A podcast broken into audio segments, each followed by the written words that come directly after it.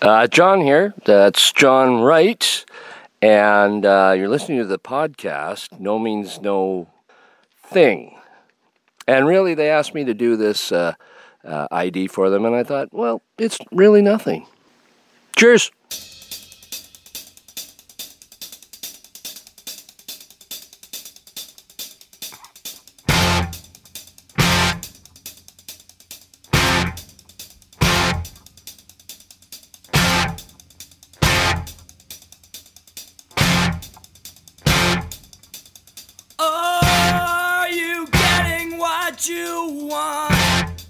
Welcome back, No Means Nerds, to this episode twenty-nine of No Means Nothing, No Means No Thing, the podcast where three complete fucking idiots try to find the best No Means No song of all time, a fool's errand of which there is none, spoiler, but uh, we're going to try anyway. I'm one of your hosts, Jordan. I'm Matthew.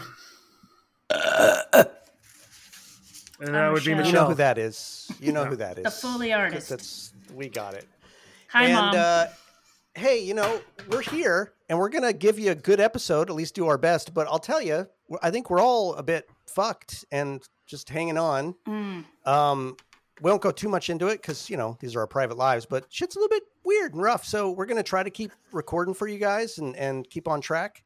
But uh, just fair Ooh. warning. Um, oops. Our friend yeah. Matthew looks like You're his video and out, audio has Jordan. frozen. Oh, there he is. Yeah. He's back. Okay. There we go. All right. You're, you're back. Um, we might edit that part out. But in any event, and that's, you know what, that was perfectly timed because that's kind of how our lives are right now. So we're going to, we're going to attempt to, we're going to keep on, attempt to keep on track for you, but we're recording real close to release date these days. So if we hit a bump, yeah. we'll let you know, but be gentle with us, Chuck. Yeah, Chuck, I mean, uh, Jesus, everybody. Calm down. Uh, we're going to do the best we can. Uh, yeah. So I think a series I think of shitty things. This tonight. And, yeah. yeah. We're Shittier trying things. to roll with it, but yeah. Sort of sort of live so. in the Lemony Snicket book here a little bit. But, oh. um, yeah, yeah, yeah. Um, all right, so I think we could all use it tonight. We're going to have a little power of positive drinking. um, I am back on the train of mm, Marniac. I, mm. I walked past my daughter with this tonight. She's like, why do you have rubbing alcohol in your glass? Yeah, good question. Shit. I've never seen the color. Did you? Of, of so what she? What she think? What she think after you let her have some? Uh, oh well, I, I'll ask her when she wakes up. She's, she's okay, still yeah. on the floor. That's nice. Kind of That's recovering. nice. Yep. Um, she's good, dad. Michelle. Well, oh, as you know, you know since the last episode, I've been uh, cutting yes. way down on the Guinness because I was having a uh, a bit of Guinness every night.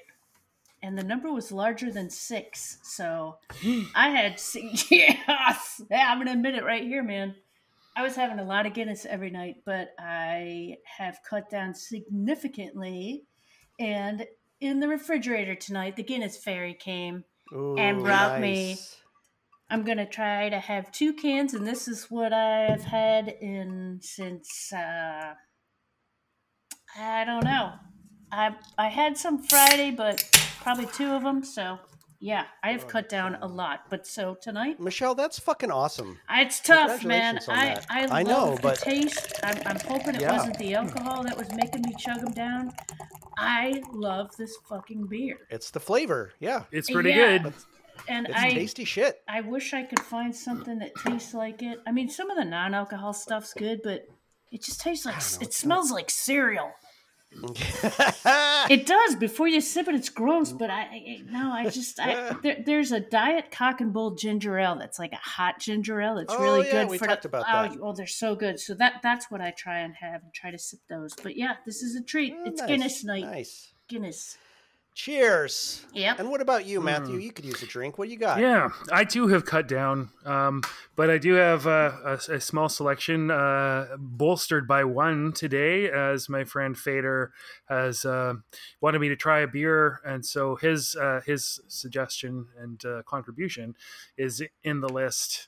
Uh, but it is a sm- it's a can. It's a tall boy, but it's not as big as the other one. So if you guys choose that one, then I will have to also bolster myself with some garage whiskey, which is basically linseed oil and mineral spirits and just a soupçon of creme de menthe.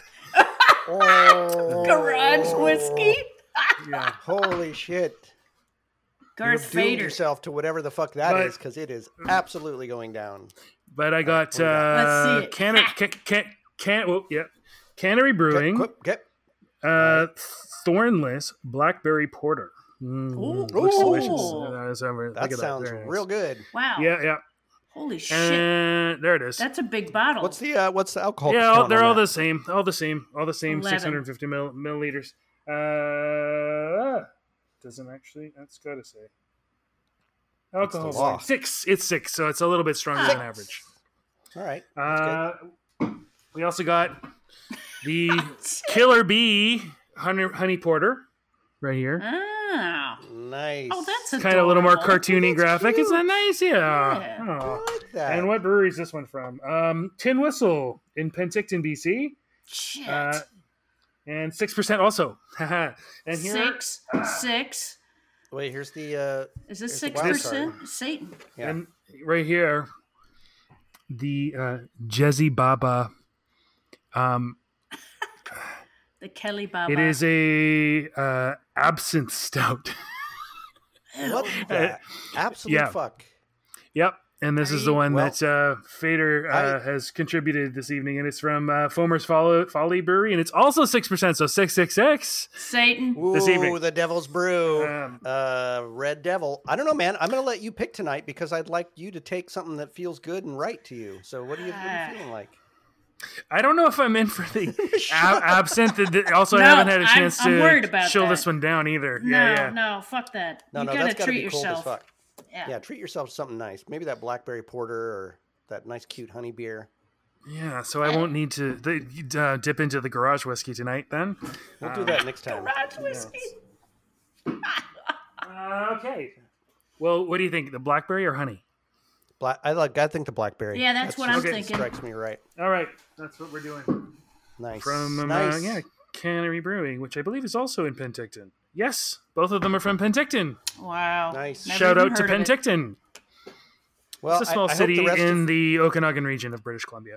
I don't oh, even nice. know where that is either. No idea. No idea. So I hope all the rest of you, sounds like vindictive. I hope the rest of you have uh, cracked something open. Uh, I know some of you like to sit outside around a fire. I'm jealous. It sounds fucking oh, that'd awesome. That'd be good um, tonight.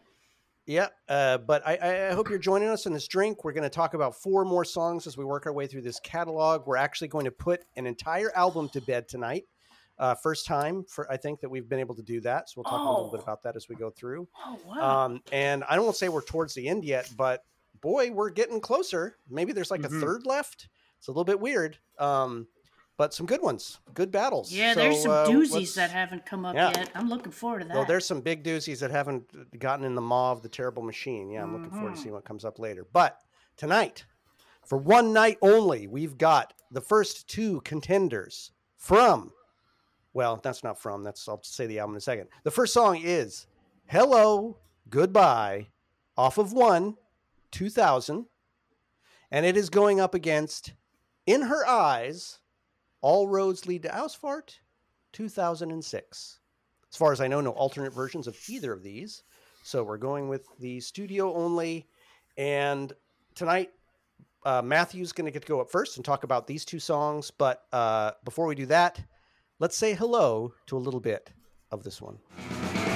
You three bring up the boxes while we move these chairs. A place to be, a place to read, a work of fiction or of history. To the east we'll hang the door, solid oak. To the west bay windows letting in the light. A place to be, a place to read, a place to spend the night. You stand over there, and I'll stay here. Now I see, now I see. Hello. Goodbye. Hello. Goodbye. Hello.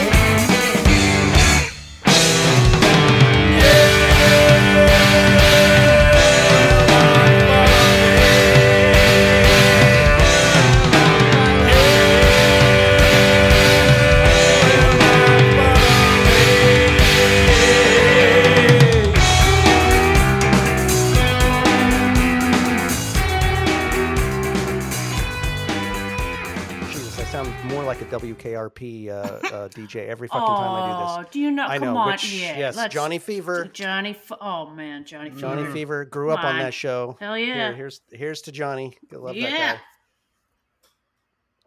guy. Um, long live the frozen turkeys. All right, uh, Matthew. We haven't actually said his name. Howard Hesseman was his name. Howard Hesseman, pa- sorry. Passed, passed away. And, his real uh, name, correct. He was yeah. much more than just Johnny Fever. That is ap- ap- Yeah, he was also in that uh, Head of the Class or something, wasn't he? Probably. Yeah. Oh, yes, he was. That's right. Yeah. That's right. Which I just know tangentially, but all yeah. right. All right. So, Matthew, lead us down the path. What do you got for us on this one? This is an interesting one. And, um, a different friend, Jordan. I believe this is one of his, if not his favorite, No Means No song. You can't um, have two friends named Jordan. That's not right. Well, you're with an O and he's with an A, so I can figure. I can. Uh, I can oh, keep totally it straight. Works. That's fine. Yeah, there that, you go. That works. Oh. Uh, he's a big, uh, big No Means No fan, and uh, yeah, J T D on the old forum. Um, but, oh, I remember. Uh, oh, nice. Yes, sadly, he sure. would would like to listen to the podcast, I believe, but. Um, The poor fellow has hearing loss and can't uh, really listen to Ooh, yeah closed captions. Yeah, oh. no doubt. Well, that's yeah, got so, to be fixed immediately. Well, he's got right, hearing right. aids, but it's a uh, it's a bit tricky. Poor guy. Right, right. Yeah. Yeah. So yeah, this song goes a bunch of different ways. It's very interesting, and I hadn't really um, kind of. I have a lot of notes that are all over the goddamn place. um, My, my my main thought about this song is it's, it's you know it's about uh, a prophet who maybe isn't interested in being a prophet, and um, hmm. so at the beginning, and there's three stanzas, um, he's giving his directions, and they sound just like mundane directions to a place in suburbia. Um, so I kind of think, um, and interestingly, um, he mentions directions a lot in this song as mm-hmm. well. So go straight south. So straight south into the afternoon sun. Um, uh, so I understand why you didn't find me. He's sort of like, he's giving them directions. It's almost like it's real time. I see. I see. It's like, you're not here. And I kind of get why. You will it's not follow creepy. Me. It's, it's a little creepy. Um, and yeah. the, the, the whole tone of the song is very up and very, um, kind of matter of fact, almost like instructional, um, which is interesting to me. Um, I should have the lyrics out here exactly, but I mean, um, so I could read the actual lyrics, but there's some interesting inclusions, like w- when he's talking about his new house. I'm assuming that this is in in suburbia or wherever they're wherever he's gone, wherever uh, he, he's been accompanied, but I'm not exactly sure by whom. um, Just gonna get the lyrics here. Sorry. There they it's are. All right with me. To the east yeah. will hang the door. Solid. Yes, oak. Thank you. To the east. So, in this song, we mention oak. He mentions oak and you again, which has come right. up um, yep. before. Yeah. I have that note. Yeah, and oak. Uh, the the symbolism of oak is is strength and divinity, sort of like of of God, but it's also like solid oak. This sort of. Um, It's like a block. It represents divinity, but it also blocks the sun, the east, the morning sun. It's like he, he can't get in. It's being protected. And then to the west, bay windows letting in the light. But it, that's the sun. That's the sunset, which is interesting as well. Um, so yeah, a place to a place to be, a place to read, a place to spend the night, a work of fiction or history. So I don't know. It's um. I have a lot of different thoughts. Like, is it is it sort of a reluctant reluctant prophet? Like, he's kind of indifferent. Are, are people going to follow him to this cult, where he's going to have his cult in suburbia or his new house? I'm not sure. you, you you three you three, and he mentions you three bring in the boxes while we move the chairs, and then he's you three follow me. Yes, you three follow me, follow me, but you will not follow me. Um. I wonder if he's referring to the other three members of the band. Whoa! Um, that uh, you know, come on, you'll, you'll you'll not follow me. There, you'll not follow me into this retirement, like the life that he's living these days. With, um, I mean, let's quit. Retired and everything. Yeah, let's quit. You will not. Yeah, follow right. me. This was his his early breakup letter. We just never knew it. Yeah. You stand over there, and I'll stay here. in Burnaby. Yeah. Yeah. Um, there, uh, the, in the last stanza, it's, it's all about a sacrifice and a lot of interesting references. The blood of the oxen must not be spilled upon the altar. Um, I looked this up, and this is a reference to uh, Exodus. It's uh, Moses, and it, yeah. it's a blood blood sacrifice before the New Testament. This is Old Testament stuff.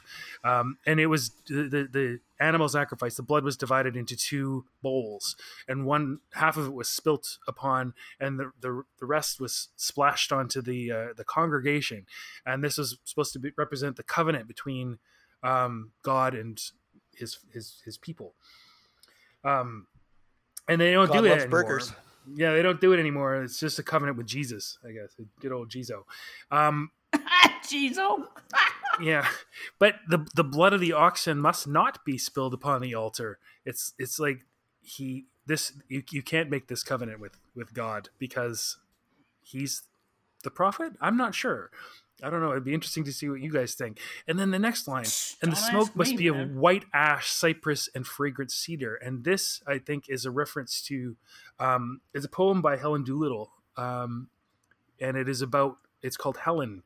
It's about Helen of Troy. Um, and it's, it's, I, I looked a little bit about it. I had read it before, a long time ago. Um, and it's about how, I don't know if you guys know the myth of, or the myth of the story of Helen of Troy. Most beautiful woman. Shit. She, She's the, um, you know, the, the daughter of, of Zeus, the most beautiful woman ever to live. And then she's sort of spirited away to, to Troy and to Troy, um, the Trojan horse, the Trojan War, all that. Exactly. Yeah. The Trojan War. Trojan and then um, the um, eventually the uh, so so she, because she's the son of, of Zeus, you know, father figure, God figure, um, also kind of a Christ-like kind of figure, you know, she's um, sacrificed. Um, and then the Greeks, and the poem is about how much the Greeks hate her. And the only way they can love her is uh, for, for her to die because she's responsible for all this carnage.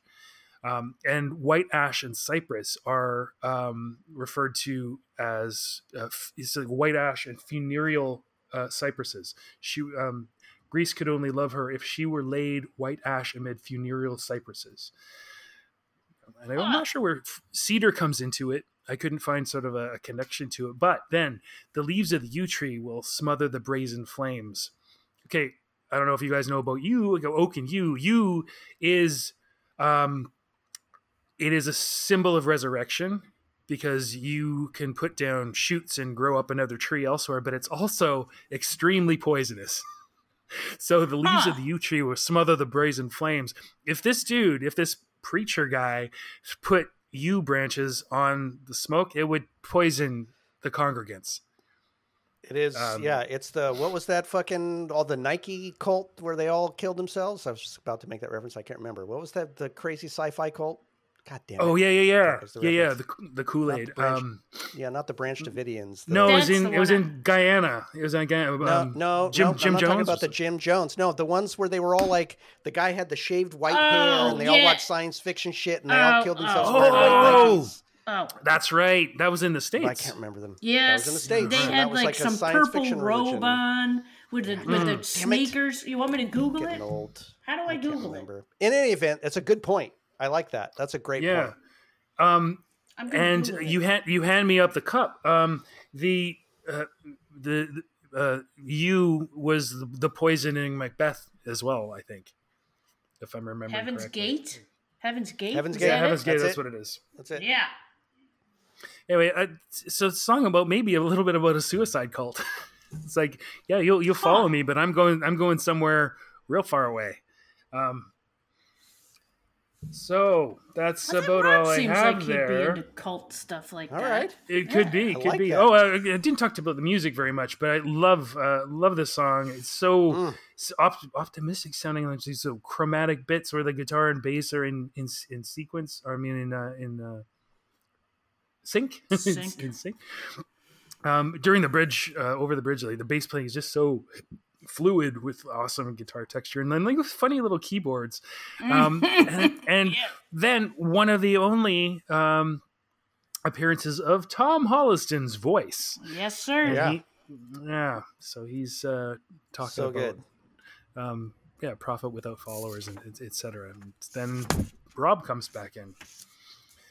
Yeah, anyway, I, I I really like this song. It is uh, gives me a lot to think about. Um, mm-hmm. Mm-hmm. And I will stop talking about it now. I have uh, flapped my gums too long. Let you no guys way, leave, but leave that's some, great shit. Leave some bacon in the pan for you. Le- leave some meat on the bone. All right, mm. some ashes in the fire. Um, Michelle, what you got for I us? Don't, I no, don't want to do it. Holland, no ashes. You got to do it. It's all right.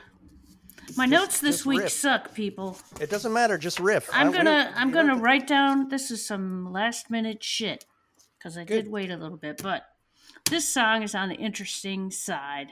Rob has a great talent for grabbing the listener with some catchy lyrics. I do like the mm-hmm. hello slash goodbye exchange between Tom and Rob, and the keyboard part with Tom singing is great. I wish the song was one that grabbed me a little bit better, so hopefully... ah, look, this is it. Hopefully Jordan and Matthew can sing its praises much more than I can. That's all I wrote on this fucking what song. What shall we sing? What shall we sing? Oh my well, God, pathetic. Good, pathetic. Good news. Good news, Michelle. I do love this song. Hey, Actually, I think it's, it it's probably, other than the other song that we'll be talking about later, this is my favorite on this album. Oh. Sure. I, I I adore this. It's actually Parker's favorite on this album. Oh, we cool, were just talking cool. about that Have at it. Um, really, really like it. And and Matthew, I really loved your exegesis on this. I, I had not taken that tack. I have a different, maybe sort of related, but different tack. But I think they're probably, they can live in the same universe, right? This is Rob writing this song, so they can mean all sorts of fucking things. Right. Indeed. Um, I mean, it starts to me with, uh, to me, I, I look at the song as a larger, well, a three-part story of the origin of human communication from just its basic roots to the to organized religion. You start with this notion oh, just that, of, eh? Just that. You start with this the binary of like so two, two, two of the most fundamental uh, uh, units of human communication, the greeting and the leaving. Hello hmm. and goodbye. That's that's about See as you. base uh, basic and binary as you can get. And you've got this first verse, which is really, as you pointed out, it's just directions. They're so prosaic. This is just that prosaic level of communication where we're just using words and communication to direct someone to you, to direct someone where to get somewhere. It's just about the world, about how to get through in the world, right? I'm just telling you how to get by, how to get through the world. Um, and uh, it, there's nothing fancy about it. There's nothing otherworldly about it. It's just simple, simple communication. Um, then the next verse starts to talk about a community that they're building together. Here are people building something together. They're, and it didn't strike to me as like one person's house. It struck me as like a fraternal organization or a group house. Like they're building it together. It's like, this is the place where we're going to get to sit and read a book, fiction, history. We can, we can sleep here. We can be a community, a community starting to form. First communication was just very basic. Now there's this community forming where we're joining together as a group. There's this sense of coming together. You guys, you know, grab the chairs and all that. But at the end, mm. at the very end of that stanza, he says, you go over there and I'll stay here. There's already now starting to be a, well, I'm over here uh, yeah, yeah. and you're over there. Yeah. So it's starting to have some differentiation where one person's kind of going, well, you know what, though? You guys are good down there. And then there's that Tom verse of, a prophet without sheep. I think the guy's sitting there kind of going like, wait a minute, I am standing here and you're all fucking there. Hey, you guys, why don't you follow me? Why don't you, why don't you follow me? And that leads into the last verse, which now instructions again. Now, reli- now, well, but religion, right? Like religion yeah. is on the scene. Mysticism is on the scene, and deeply pagan religion. Like this is, this is old, old shit, which is why this, This is why this feels this way to me, because it's, although it's a modern context in a sense of what he's talking about, what they build to is this deeply ancient religion uh, mm. of all the things you mentioned are exactly right. And I would I would add that ash, um, the ash tree, he talks about the white ash was Yggdrasil, was the the the Norse tree Yggdrasil. And that was, you know, the world tree. So all of the trees that he mentions, as usual, someone could write a fucking paper about sacred trees in No Means No lyrics um no are, doubt. are deeply they're you know they're they're deeply rooted in ancient religion, so no pun it, intended. It, it it seems to me to refer to how as humans we went from just being basic communities as as the, the roots of communication started, hello, goodbye, and slowly turned into, as a matter of course, this organized religion.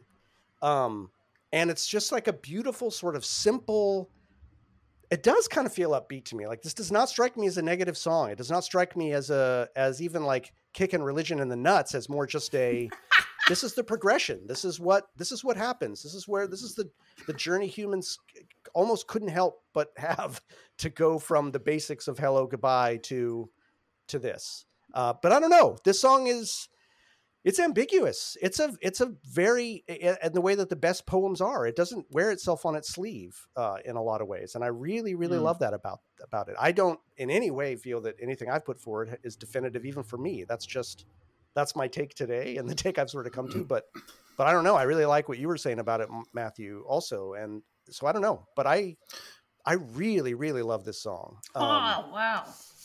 And I, and I think musically, I adore it. Those fucking, and this is for you, Chuck, those China cymbals. I yeah, hey, cymbals I brought those up are, in another oh song. Oh, God, it, it's so, and, so and good. I and to I Chuck. Yeah, I love how, I, this song again reinforces to me how one has some of the best production for me of any No Means No record. The the the way each of the track, or the instruments are mastered and so lovingly presented mm-hmm. to us and so clear. I love in this one how the bass and the guitar trade off. Mm-hmm. Sort of main riffs. At one point it's the bass taking the main riff while the guitar is in the background doing what would be the traditional bass line, and then that flips again. The keyboard is just incredible. I think it has a really great opening. This is one of those No Means No songs that opens with a real big punch and then then gets quiet. It's it's really, really, really nice. Um, yeah, man, this is an understated classic, and it's one of those songs to me that proves that you cannot ever fucking peg this band down. You can't say mm. they're a punk band or hardcore or progcore or this, like, no, put this song on. You can't fucking peg this song. What is this? It doesn't, it just, it defies genre, it defies time, it defies place. It is its own thing. And mm. that's one of the reasons I love it so much, because it does not have echoes of much else for me. It's really its own thing, and it's masterful in that. Um, yeah, I think this song cool. is fucking aces. So that is yeah.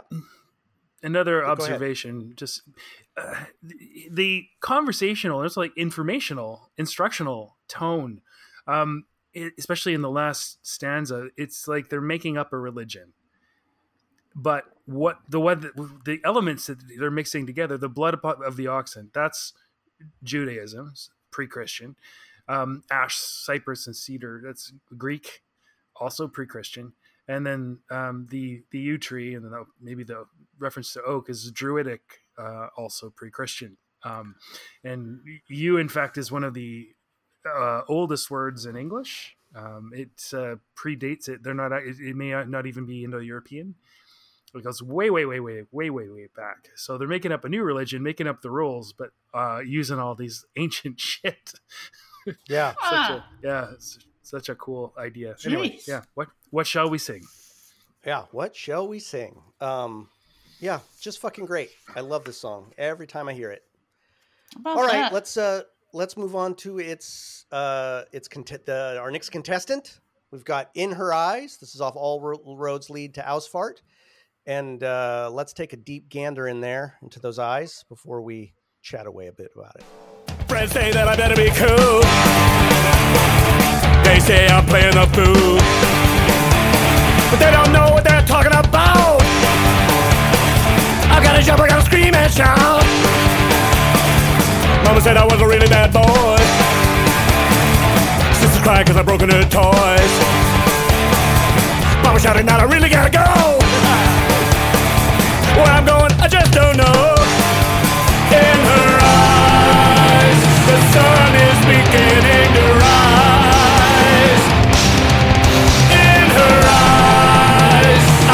Myself coming alive. In her eyes, the blood is beginning to flow. In her eyes, I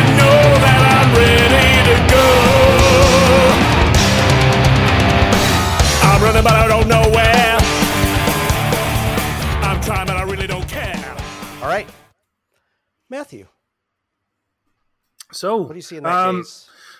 It, uh, well, the, the, the blood is beginning to flow. Well, uh, this song, um, yeah, it's very Ausfarty. Uh, it, it's, uh, def- yes, it is. It definitely belongs on that album. Yeah. Um, don't have a whole lot to say, say about it because it's very basic. There, there aren't very many lyrics.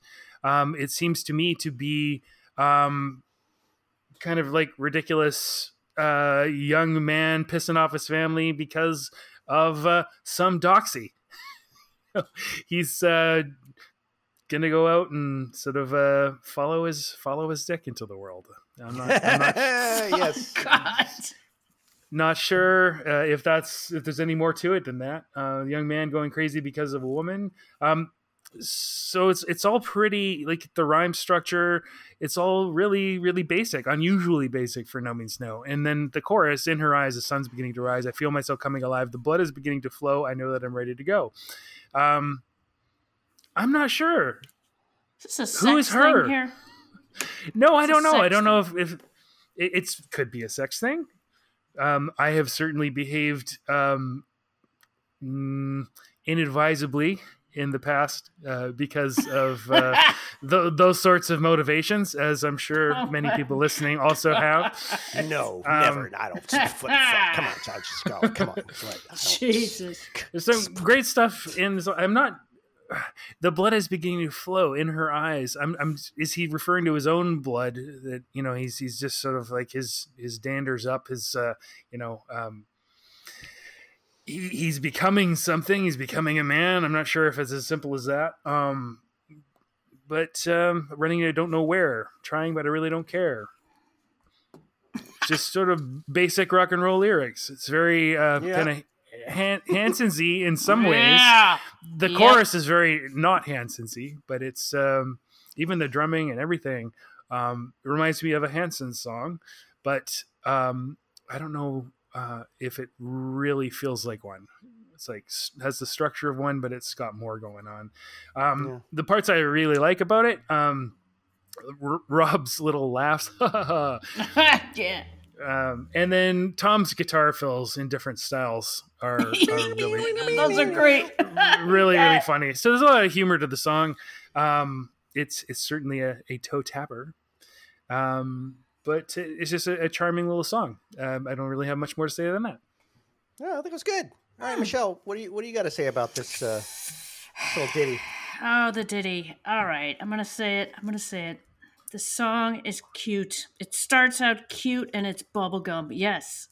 Yeah. Uh, All right. Uh, I wish I felt better about this one, and maybe I would with some hockey and beer lyrics along with it, which is my thought on the Hanson stuff.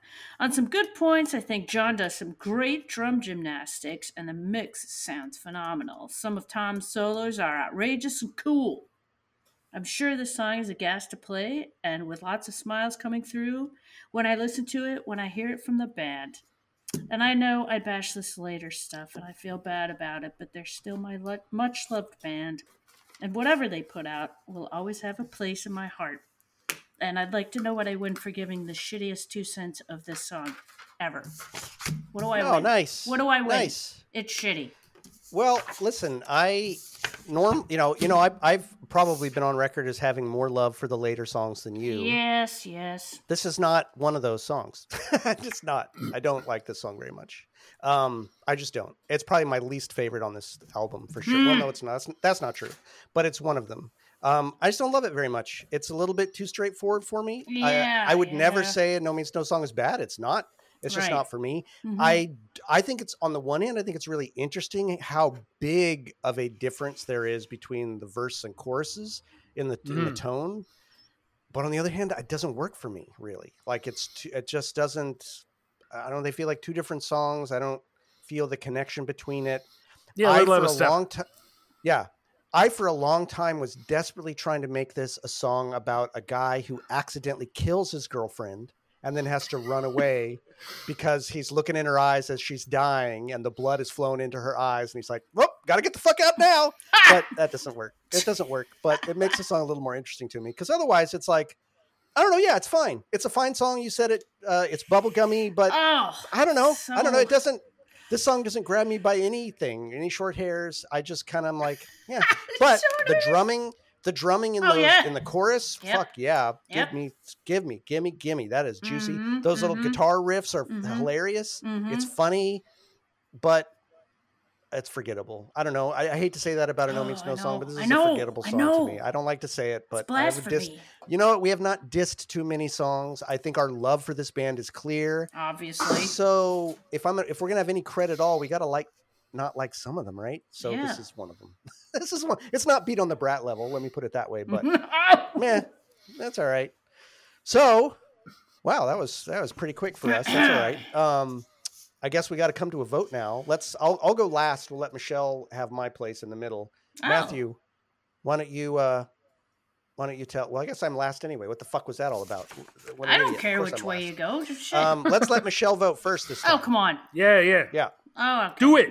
I'm number one. Do it. Hello, goodbye. Woo! Hello, Matthew. Goodbye. You say yeah. goodbye. I don't think I dislike this. Oh, I dislike.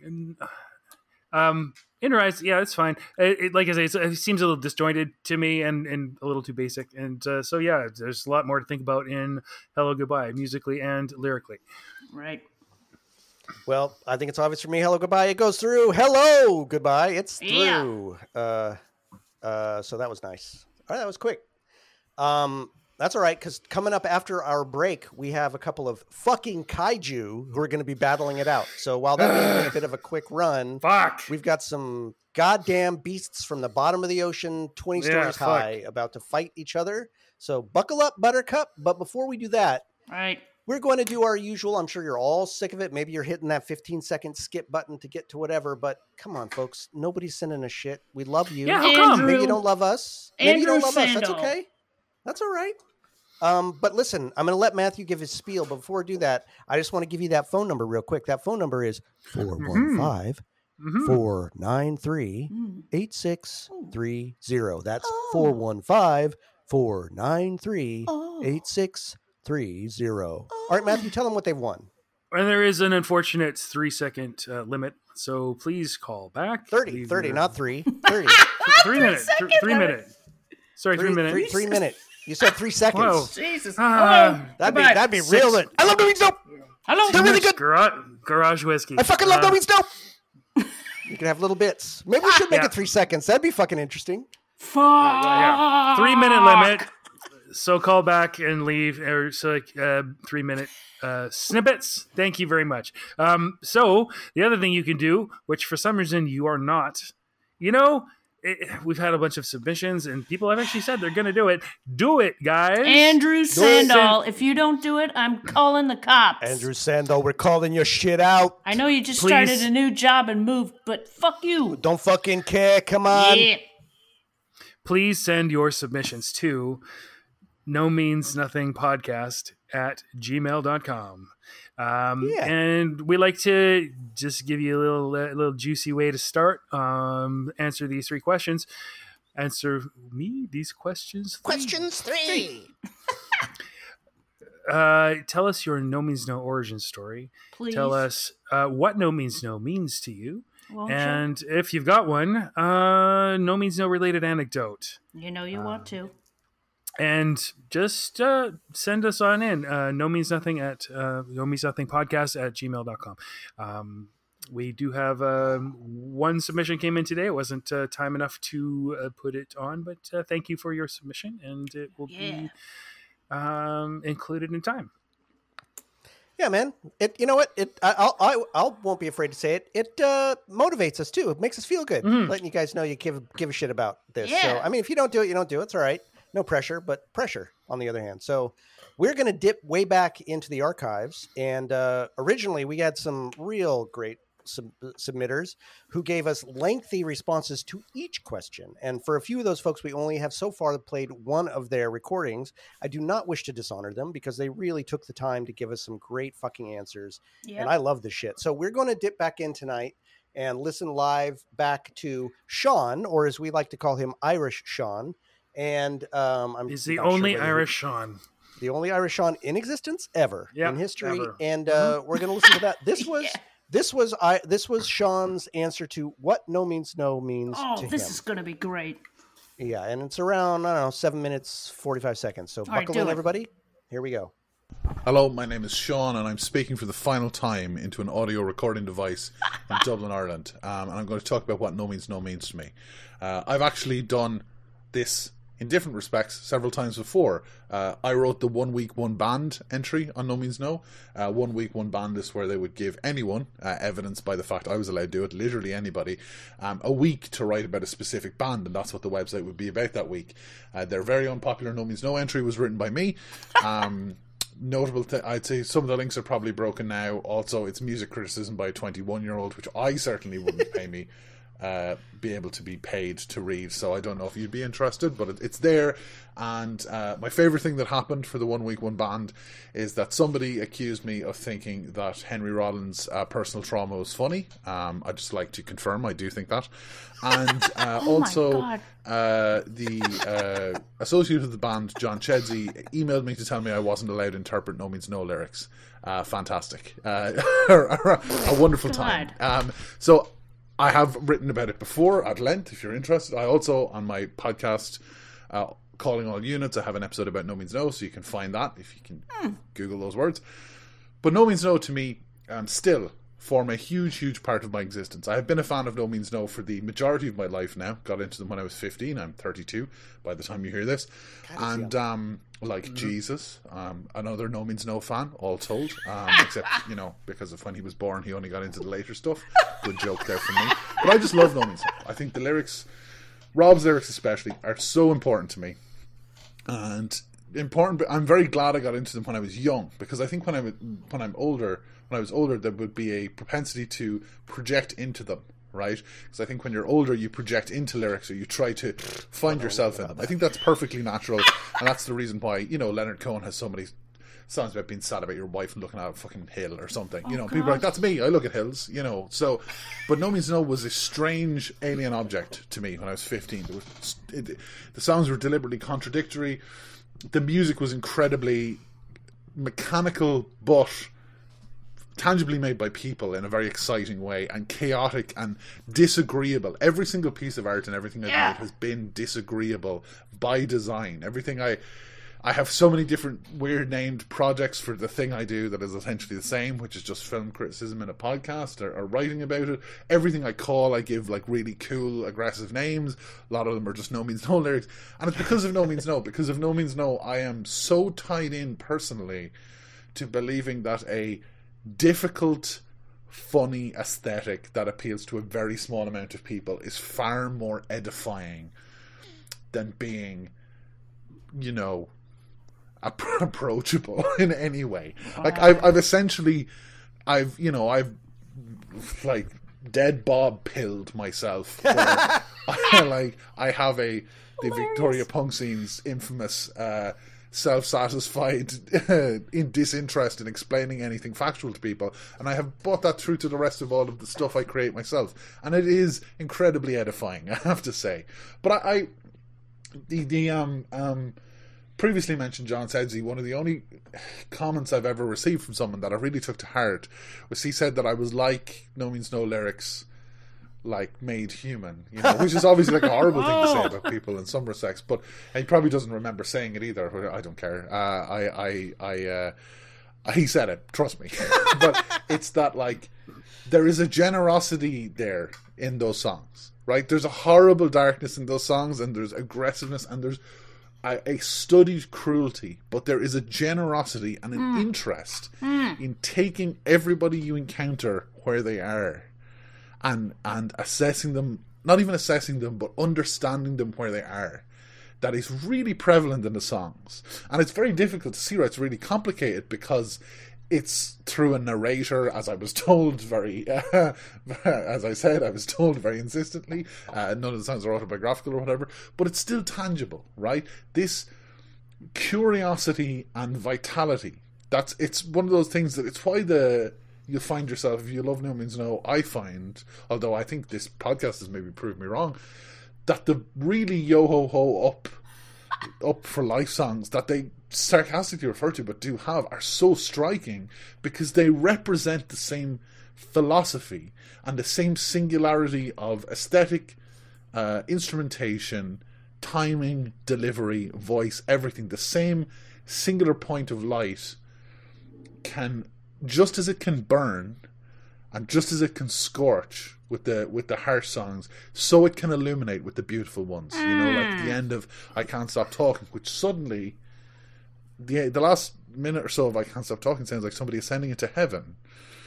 And if you, what that is, is integrity, right? What that is, is no matter what way, like there's this interview with Dave Thomas um, from Pere Ubu, where he says that Pere Ubu is a cup, and every album, because Pere Ubu sound very different on every album, right? Every every angle you look at it, is every is just a different angle to look at the cup. Well, whenever I think about No Means No, I think about that fucking cup, right? And like how, even, you know, when they're doing the all-drum cover of Big Dick, or the fucking Future is the Past extra track, or the Forward to Death a cappella thing, that those are the outstrider Baldwin Must Die, which was robbed, not really, um, but all that yeah. out of stuff. And then you have, you know, It's Catching Up. They could have just, It's Catching Up for a career, and, you know, they'd be like, Glenn Danzig would be wearing their logo on his t-shirt, right? You know, right. God help him. Uh, but, but they didn't, because they, because you see, when you're approaching stuff with perverse integrity, you just have to do perverse integrity. You make what you you make what you're allowed yourself, and you only allow yourself what's interesting to yourself, and that's what you're hearing, and that's what's so important to me. You know, this is probably too long to be uh, included in the podcast, no. but it is actually, that itself is the final lesson I learned from No Means No, which is because my favorite No Means No album is is One, which I think is all the adults, like all the real grown ups. My favorite, their favorite No Means No album is One. Um, that's kind of a, a personal joke for me. My favorite No Means No album has been One since I was about sixteen. But it's all Rob, and it's all really depressing, and it's all, the songs are really long, just like this. Fuck you. The song is as long as it has to be, and that's it. I love them so much, and um, they continue to change my life every year. I listen to them, and I don't think you can say that for many other pieces of art. So, yeah. Great podcast, by the way, guys. Thanks very much. But yeah, no, I mean, they changed my life in that I got to meet loads of people when I was at a particular stage when my brain was still very soft, offend those people, and then practice being an adult as well. Um, all of those people are hosting the podcast, or some of those people are hosting the podcast. But like, yeah, they're just so, No Means No is a band. No Means No is not a band to me. It is a, it is a philosophy that oh. unfortunately is just part of my actual mind now and who I am. So, for good or for ill, everywhere I go, there they are, you know? All right. I mean, that was fucking yeah, that, great, right? That that fucker, they, and he's speaking off the cuff. He's one of the fucking know, most eloquent fucking people I've ever met. He yep. did not just fucking kiss the Blarney Stone. He fucking deep-throated the fucking thing. Exactly. I was about to say, like, it's a good thing he never started a No Means No podcast, or would be fucked, because it would be game over. But um, that was brilliant. He was always I trying to get, get me to do a podcast with him back in the day. Yep. Well, it took, I stole you away. I've um, never met him in person, but I know you have, Matthew. Yeah, yeah. Have you met him before, no, Jordan? No, nope. Nope. Yep. Just, we're just for, we're all forum buddies from back yep. in the day. Yep. Um, But I mean, I hadn't even realized when I picked this one back out, because I really, I was look, I really wanted to get these back in, because he's got another one that we'll put it forward yeah, at some other point. But um, the fact that One is his favorite album, this is the perfect episode for him, because sure. we're about to hit another one of those kaiju. Mm-hmm. So, uh, mm-hmm. Sean, thank you so much. Yeah. Hope you're still listening. Don't know, maybe you've gotten bored by our fucking assholes by this point, but if not, no, he's decided cheers. That he's too anxious to listen to podcasts anymore. So I'm going to make him listen to this one though. You've okay, well, what? Good. Yes. Good, good. That's that's fair enough. Fair enough. Yeah. Um, so and in, we've in got Sean's Guinness honor, in the in the podcast, so he'll feel yep. right at home. In mm. Sean's honor, we're going Except to he's bring from Kilkenny. These, these next kaiju to the floor. They cannot fit in the ring. They're both too big to fit. So they're just going to glower, too big, too rubbery. They're going to glower at each other from opposite sides of the universe. In this corner, we have the Graveyard Shift from one two thousand. And in the other corner, we've got Kill Everyone Now. Off of Why Do They Call Me Mister Happy? nineteen ninety-three. Mm. And let me just be the first to say, since I'm going to go first, fuck having to vote for these two. Fuck that. fuck it, fuck it all yeah. the way down. So, but we're, we we we we made the game. We got to play by the rules. Right. So first, we're going to um, we're going to listen to a little bit of the Graveyard Shift before I fucking blabber about it. I like the Graveyard Shift. It's quiet. I can read all night. I don't mind wearing a uniform. I don't mind walking in the dark. You make your rounds. You check all the locks. And when the sun rises, when everyone is getting up, you punch out and go home.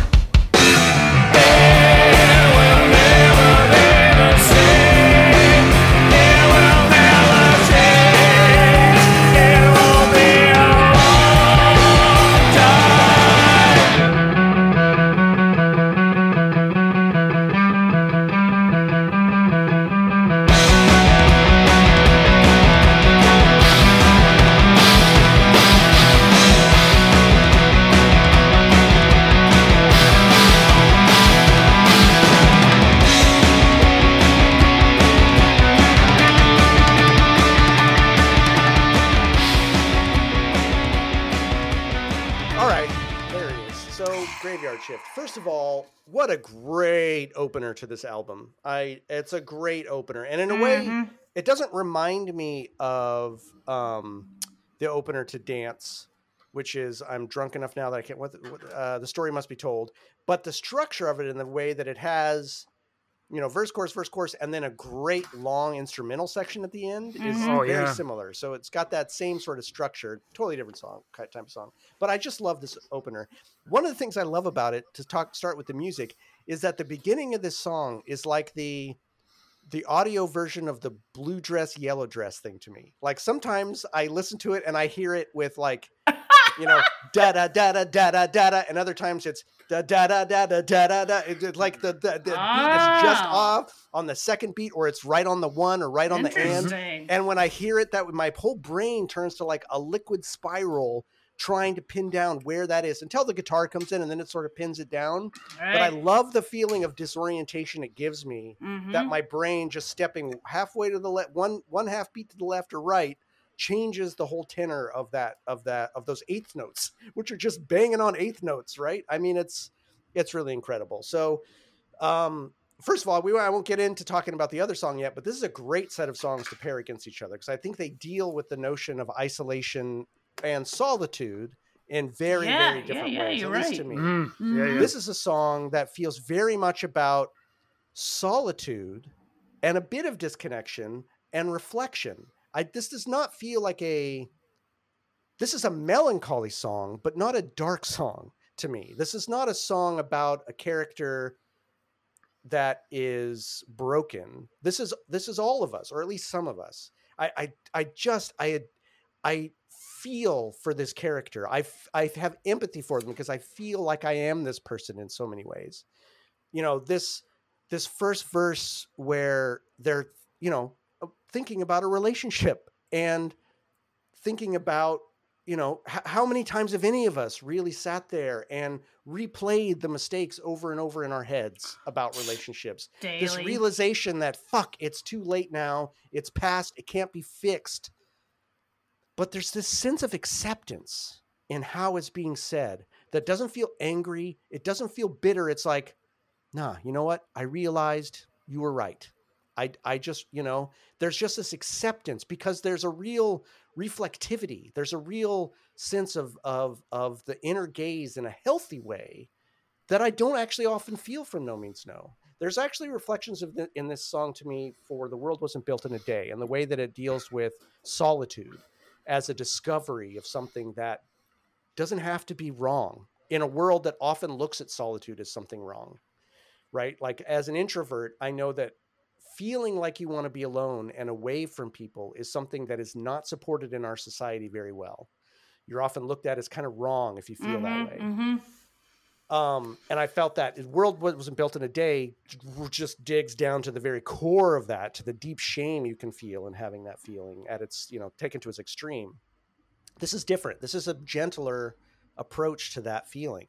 And I love that uh, the the words I, you, and it are all yeah. over this fucking song. Me and you and the it between us, the thing that we create. And I love that the first verse, you know, I will never be, or chorus rather, I will never be the same. I will never change. It will be a long time. Oh, then the next so chorus, good. The next chorus is you will never be the same. You will never change. It will be a long time. And the last verse is it will never be the same. It will never change. Right. So there's this great journey of I, you, and it. And those words are peppered in very smart ways all through this bit of poetry mm-hmm. in ways that I think really inform each verse and each place that they they're in. And, and I think that brings it down to that real root of just human relationship and the reflectivity we have of these, this ephemeral thing we create with another human being and how it's one of the most important things in our life, but it's fucking, who the fuck knows, right? It, it, you, I get this feeling in that verse of this admission that you're, you're entering into a relationship with something. It alters them forever. It will never be the same. But it's also this frustration at the things they can't, that they, that they're not changing. They're not changing to be what you want them to be. It will never change. And that it'll be a long time before I can come to terms with that, right? Like I, I, it'll be a long time before I come to terms with the fact that that's not real, that it will never be the same and that it can never change, that contradiction. There's these three contradictions back to back that are the, the kind of the fundamental contradictions in what it is to be in human relationship. And it's just beautiful. It's just fucking beautiful the way he puts Jeez. It. And that last verse, I think it's amazing. This is an ode to solitude that does not have to equal loneliness. Whoa. This is an ode to someone who can be alone without feeling disconnected. That's not misanthropic, but it's like, no, it's okay to love walking by yourself in the dark, being right. able to think to yourself and then lock up and go home before the chaos of the day starts. I find that beautiful. I find this song very peaceful. Mm. And I think mm. it speaks to that part of me that's like, no, man, that's me. I, I, I am that person that enjoys the dark, dark of night. My favorite time, if I could now, I'd stay up till like three or four in the morning. And that's my favorite time when no one else is fucking awake. And I feel completely alone, but not lonely. And this is a very mature song for No Means. I mean, all No Means No is mature, but this is a, a, God, I wish I could remember what he said, but Parker put it really well today. Like how so many of the other so, earlier songs and the song I think we're about to talk about had this like uh, uh, cautionary edge to them. And yet this one's very affirmational in its way. Um, cautionary I, I, edge. It's so I'm all fucking, over that. It's so fucking beautiful. And I mean, come on, that the China symbol again in this one and the drumming in this and just the way Rob can just kick my ass with just eighth notes, da, da, yep. da, da, da, da, just da, da, yep. over and over and over and over again. The music to this is gorgeous. It's such a, such a strong, strong opening to this album. And as Sean said, yes, a lot of this album is very dark. To me, this is a very, I won't say optimistic, but a very melancholy. It's heady, but, heady, but, heady. But, but, but But beautiful opening, almost a gentle, uh, emotional opening. The music's not gentle, but the sentiment to me is in, is something that I that opens to me and makes me open to it in a way that is unparalleled on any other No Means No album. There are other songs I may feel are are better openers for different reasons, but this one invites me into the album in a way that some of the other songs don't mm. because I can see myself in a affirm- affirmative way in this character. Um, and I'm really grateful to that. It makes me really love Rob. I mean, I mean that, right? I know that's a weird no, thing no, to say, no, but I'm no, like, no, it's the not fact weird that, he at can, all. That he can really understand this sentiment yep. is like, oh, yep. okay. I feel heard and seen mm-hmm. as a, as the type of human that I am. Mm-hmm. So fucking love it. It's great. Michelle, what do you got for us? That was pretty cool, everything you just said, man. I, I was digging that. I was.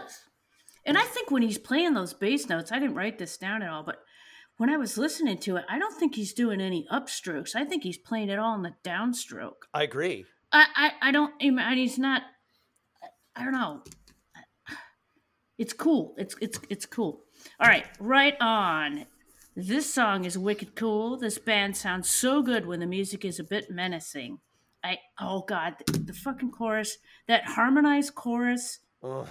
with what I assume are both John and Tom, urgency. Ur- I love the urgency. Urgency rules. John is using that wonderful China symbol. Thank you, Chuck. Just, China! It, it, it sounds phenomenal. This is a fierce song that really does quite sound like a sunrise. After Ooh. after Rob's done checking the locks and finishing his shift, I can, nice. it just kind of felt yeah. like, the, like the sun was coming up. Yeah. Very cool, very cool song. Nice. Yep. All right, Matthew, how about you? you I love how it starts. Yeah, I know. It's terrible. I love how it starts. I mean, there's a, a, a build musical buildup, but when the lyrics start, he's mm-hmm. already in dialogue. Mm-hmm. You know, right. Of course I think about it. I think about it all the time. But is he is he sort of just talking to some he's talking to someone absent. He, I, I don't think that he's actually talking to someone. He's he's like I kind of thought that, you know, he this is somebody who's gone through life and found a place to land in this job that just suits him. And maybe he's talking to like this, you know, I, I think it's about an, an old relationship or an old grudge or an old friend. Um, but whatever it is, that relationship is over. Um, hmm. And he's coming to terms with it. It could be, could be a lot of things. Um, This song resonates for me a, personally a lot more since the last time I actually sort of sat down and thought about it, um, because I, I feel like I'm maybe in a similar place uh, these days in some ways, even though things are, are difficult mm-hmm. lately. Um, but um, yeah, he kind of he starts in, in dialogue. He's talking about I. Um, and I, I really like that uh, observation that you made. It starts about I, then you, then it.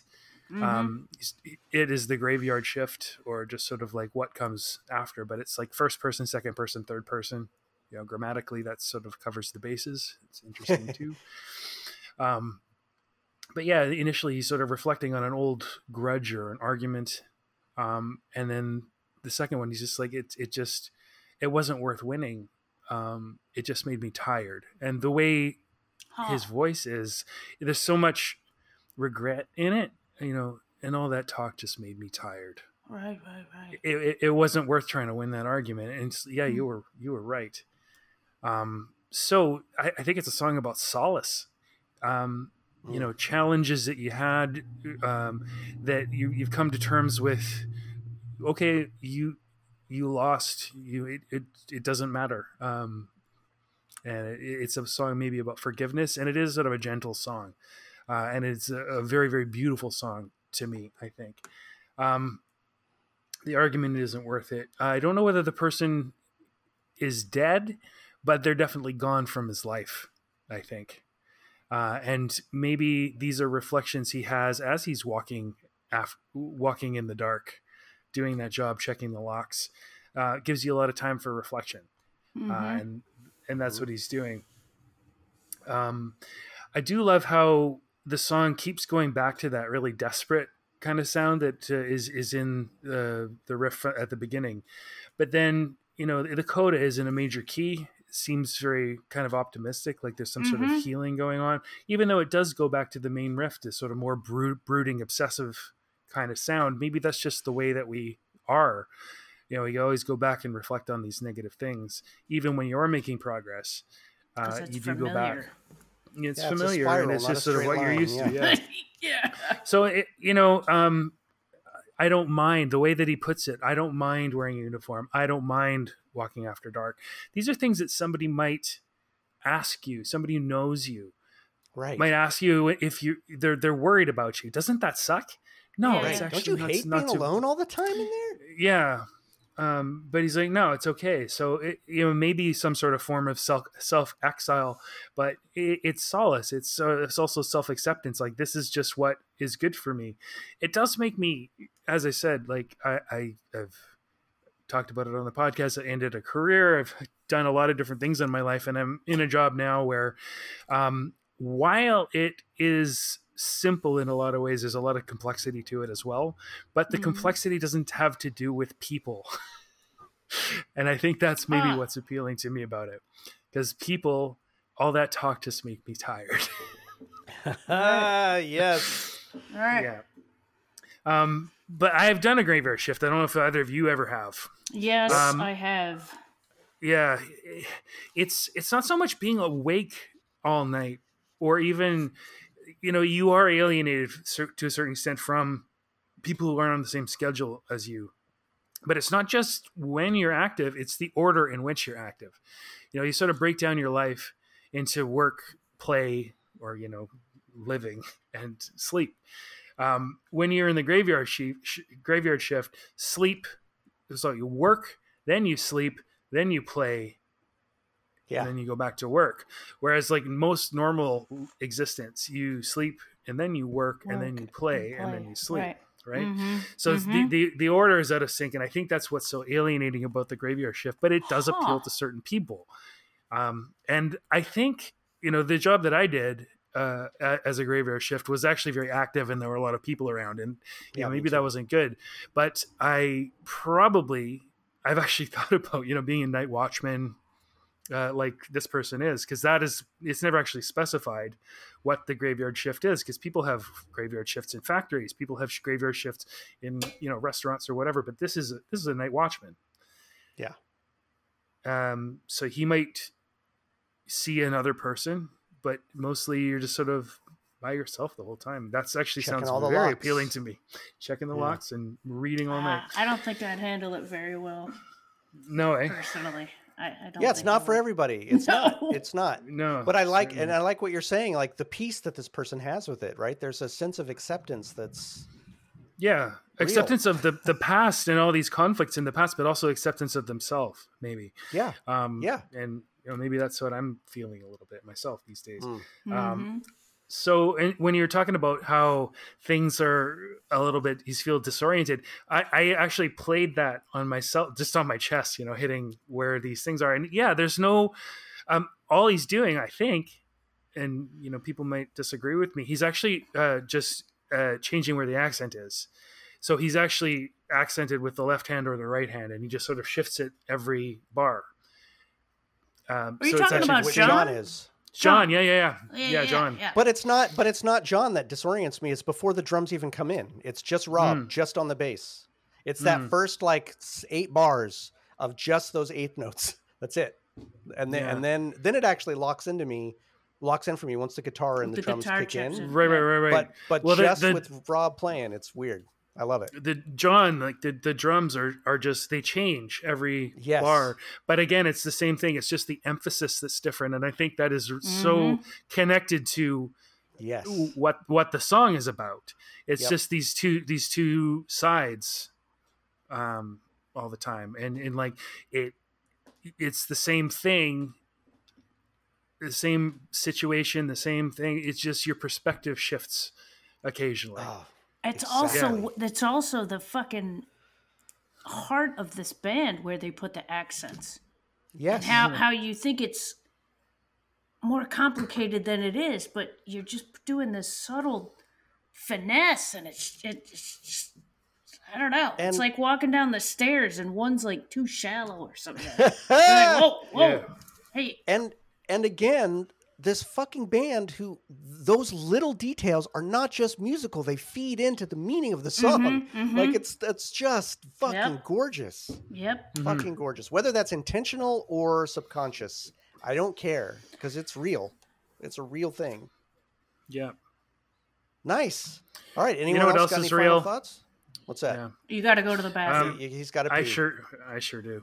Yeah. Well, all right, just, here we go. It's I been a while that. since we've had a Matthew Goes Tinkle, so go no. ahead and yep, go tinkle. Yeah, I made it through three songs. Um, I'll be back in a second. Sorry, guys. Is there Aww. any snow outside to pee in, or is the snow all melted? There's supposed to be snow tomorrow, um, but they, they, they forecast, uh, they don't know how much or sort of like how long it's going to last. I think it's probably just going to be bullshit. I hope it doesn't, um, because I don't like snow. Me neither. yeah, back in a second. Shovel that shit. It's nice right. on pictures. Bye. Right. All right. Well, while he's gone, well, I don't know what to talk about, but um, uh, um, we, but uh, I wonder if he's got a bucket to pee in. I think he just pees outside. The guy's got a yard, right? And he's close. He's in the garage. You can just go out and like spell "fuck you" with his piss. Isn't that what Holden Caulfield does? Yeah, but I don't think so there's fucking... any snow out there. I wonder if he pees in the same spot, because you're gonna ruin Ooh, the like grass. Like a dog. There. Yeah. yeah, you don't want to ruin the. You don't want to ruin the you're grass. You're gonna ruin the grass. I don't know. You got to pee in a bucket. That's what the that's what the body bag folks do. Yeah. Pee in the bucket. I'm gonna make that joke a couple more times on this Pee podcast. In the bucket. Yeah, uh, peeing in the bucket because of body bag. Um, I've never peed yeah, in a bucket. I no, I never had reason to pee in a bucket. I just pee outside. Why would I go in a bucket? I've, I've pissed probably in a, peed outside pissed, twice in my I life, and it didn't end a, well. I've pissed in a water bottle in a car when I was stuck in traffic. I, so that was pretty good. I, you know how lucky you are to be able to do that. I know. I do know how lucky I am. I thought about that. I'm like, if I was a woman right now, I'd be do you know what? really I, angry. I peed in a coffee cup once, and it was at a truck stop after a No Means No show outside of Philadelphia. I was sleeping in the back of the car, and I had to pee. I was at a truck stop, and there was no fucking way I was going in the truck stop with all those truckers there. Nice. So I hid under the blankets. I put the coffee cup without the top. I put the coffee cup you know, up against myself, and I peed in it. Sweet. Yep. That's what you do. And the mm. difference with that pee break was that Matthew now has Bluetooth headphones, so he could take them with us and listen the whole time. Right? Exactly. Oh, did you hear us talking about that? Yeah, did you? I, I use a I use a separate microphone, but I have the Bluetooth headphones, so I could I don't oh I don't God. pee in the same spot, but I do frequently pee on my my star jasmine, um, because oh star jasmine is a beautiful, beautiful plant, and it smells wonderful. Um, star, and so I figured it's like I pee on it, and I'm nourishing the delicious smell of the star jasmine with my urine. With his urine. All right, well, we've had enough. Funny. We've had enough uh, uh, urine play. Let's dive into this next kaiju, which is just chomping at the bit. It's threatening. It's got a gun to my head. Mm. This is Kill Everyone Now off of Why Do They Call Me Mister Happy, nineteen ninety-three. You know it. You fucking love it. Yeah, Let's you listen do. to a little bit of this song.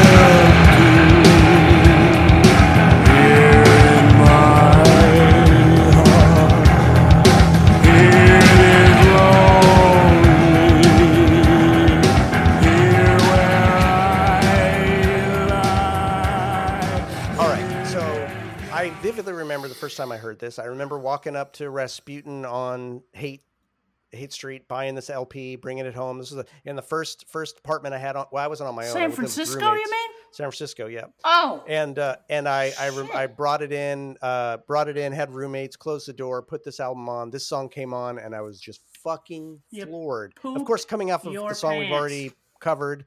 Uh, Happy Bridge, right, which is the perfect entry into this song. Mm-hmm. Mm-hmm. Starts off with that just crazy aggressive uh crazy aggressive guitar riff, and then slows itself right down into that dirgy Dirge, grindy yeah. fucking just so good. And a not not a similar theme, yes, about isolation, yes, about loneliness, but this is a dark ass song, right? Like if the last song had some hope, this song drains all hope from the building one hundred percent. I wish I could remember what I, I probably should talk about this later in the thing, but my favorite No Means No show I ever saw was after this album came out. It was John, I think it was Tom's first tour, and they brought, I think that was the first two drummer tour, and they played down the street from me at the Kennel Club. Wow. Uh, I, I lived right up the street from the Kennel Club, two blocks up.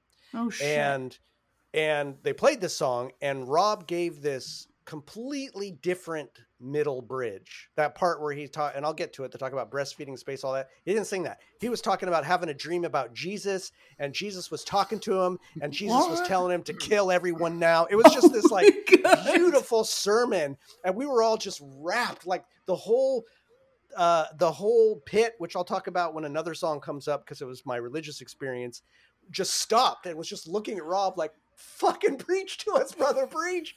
You, you can imagine him wearing that priest outfit because he was just so vehement. But wow. So from moving from a song that understands the peace and solitude, we move to this song that's just about utter disconnection and crippling loneliness and the horror that that can breed. This is someone who, so like the, in the last song, that person was okay not having direct human connection all the time. They're okay living with themselves. This seems to me a person who so desperately needs the other other humans that in the absence of having that, they feel completely empty, that there's just nothing. They are no one. There's no one beside nothing, them. Right? No one. There's nothing there. There, you know, here there is no one. Here in my heart, it is empty. So maybe this person is already has a predilection for emptiness and a predilection for loneliness. But there's this tension in this song that I'll, I'll try to tease out as I go through my rant about it, of how one, the irony of being an individual in this world who wants connection and can't have it. There's just mm. none for this person in a world with billions of people. How fucking absurd is that? That you can be a human and feel disconnected from anyone in a world where there are six billion people. That is so crushing. And to feel that might make you feel, I would rather everyone fucking be dead. If no one can love me, you can all fucking be dead. I must be nothing if I'm all by myself and no one is with me and I can't be loved by anybody, then fuck all of you. Six Is this serial killer talk people. I don't think, I think it's deeper than that. I think it's just how crippling human loneliness can be in yeah, a world yeah. that is beset by human beings. Mm-hmm. That is just teeming with us filthy fucking human beings who can't stop fucking and making more of ourselves on every inch of this world. And can't stop. It's, it's so pro- prolific that eventually we're going to be breastfeeding in space, right? Like we can't even stop filling up the earth. Pretty soon we're going to be breastfeeding in space because there's no more room. We're going to be making babies out, out in space because you just can't make them on the planet anymore. Progress. And I love that. I, I love, exactly. I love the, I love the chorus where the grabbing of the gun, grabbing the handle, cock the hammer, cock pull the, the hammer. trigger is equated with changing the channel. This person is so disconnected. Violence and and and negation means so little that changing the channel is the same as pulling the trigger and ending a life. And they mix it up. It's not just cock the grab the, you know, grab the handle, uh, cock the hammer, pull the trigger, change the channel. Change the channels and mixed up and put in the middle of that verse, right? So that it really shows you like it's all the fucking same. But it, it, but it change, is. It is change, the same. It is sort of the same, but especially yeah. for someone who feels no connection with anybody, might mm-hmm. as well just fucking kill them all because what does it matter? There's no one around me. I'm fucking empty, so fuck all of you. It's so dark and and just oh, this song is so, it's hard. I mean, I do love it, but it's also so like, it's just, I don't know. It's genius. It's fucking genius because it makes it me is. so uncomfortable. And um, the bridge of this song, I, I mean, come on. Uh, yeah. You know, yeah. I hear they'll be breastfeeding in space. I love that. That a stitch in time, say it's precious bodily fluids, which of course is a riff on, it's a riff on a, a, and they're going up. Stitch. Exactly. Yeah. A stitch in time saves nine, which is all about like, you know, if you save time now, you'll, or if you do something now, you'll save time later. But a stitch in time saves precious bodily fluids. That's so fucking weird. I tried to figure out if Matthew. that was a reference to something and I couldn't, I couldn't find that.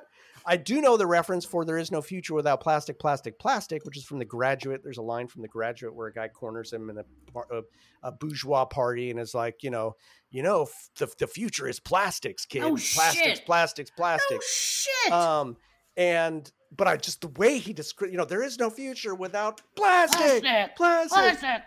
plastic. And then, of course, Chairman Mao was a great cook. He fed all of China. China. One of the most horrific figures in, in humanity, who also happened to preside over one of the most prolific cultures of all, on all of the face of the earth in terms of breeding more of these fucking humans that you can't be connected to. And then just that one billion, mm. two billion with the Sing slowly it. increasing oh fucking God. baseline crawling up, crawling up. It is amazing. And yes, I'm a nerd enough that I did look up in nineteen ninety-three. It was actually six billion. We're at seven point something now. But oh, it, my at, God. Oh, yeah, Matthew. But it, Matthew's pulling out the whiskey. What is but that? The it, Hobbs Knob or whatever? I told you. The Knob in, Creek? In nineteen ninety-three, it was six billion. And to go yeah. from... That six billion serve, serve, which serve. of course is a nod to the fact that every serve. McDonald's sign has that yep. twenty million serve, thirty mm-hmm. million serves, mm-hmm. right? And of course, he makes it very explicit with his, would you like fries with that, with that ma'am? ma'am? How about a sundae? Just the utter banality and ridiculousness of the of human beings. And there's six billion of us. And yet this person is so fucking alone from all of them that then he just begs you, kill them all, please. Kill them all now.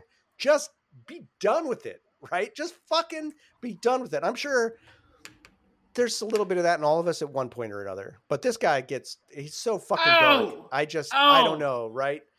Yeah. And of course, how could it, how could you pass this? The, the, the ending of this song is just. Stop it. Just give it up. Some of the funniest, most beautiful shit. I mean. yeah.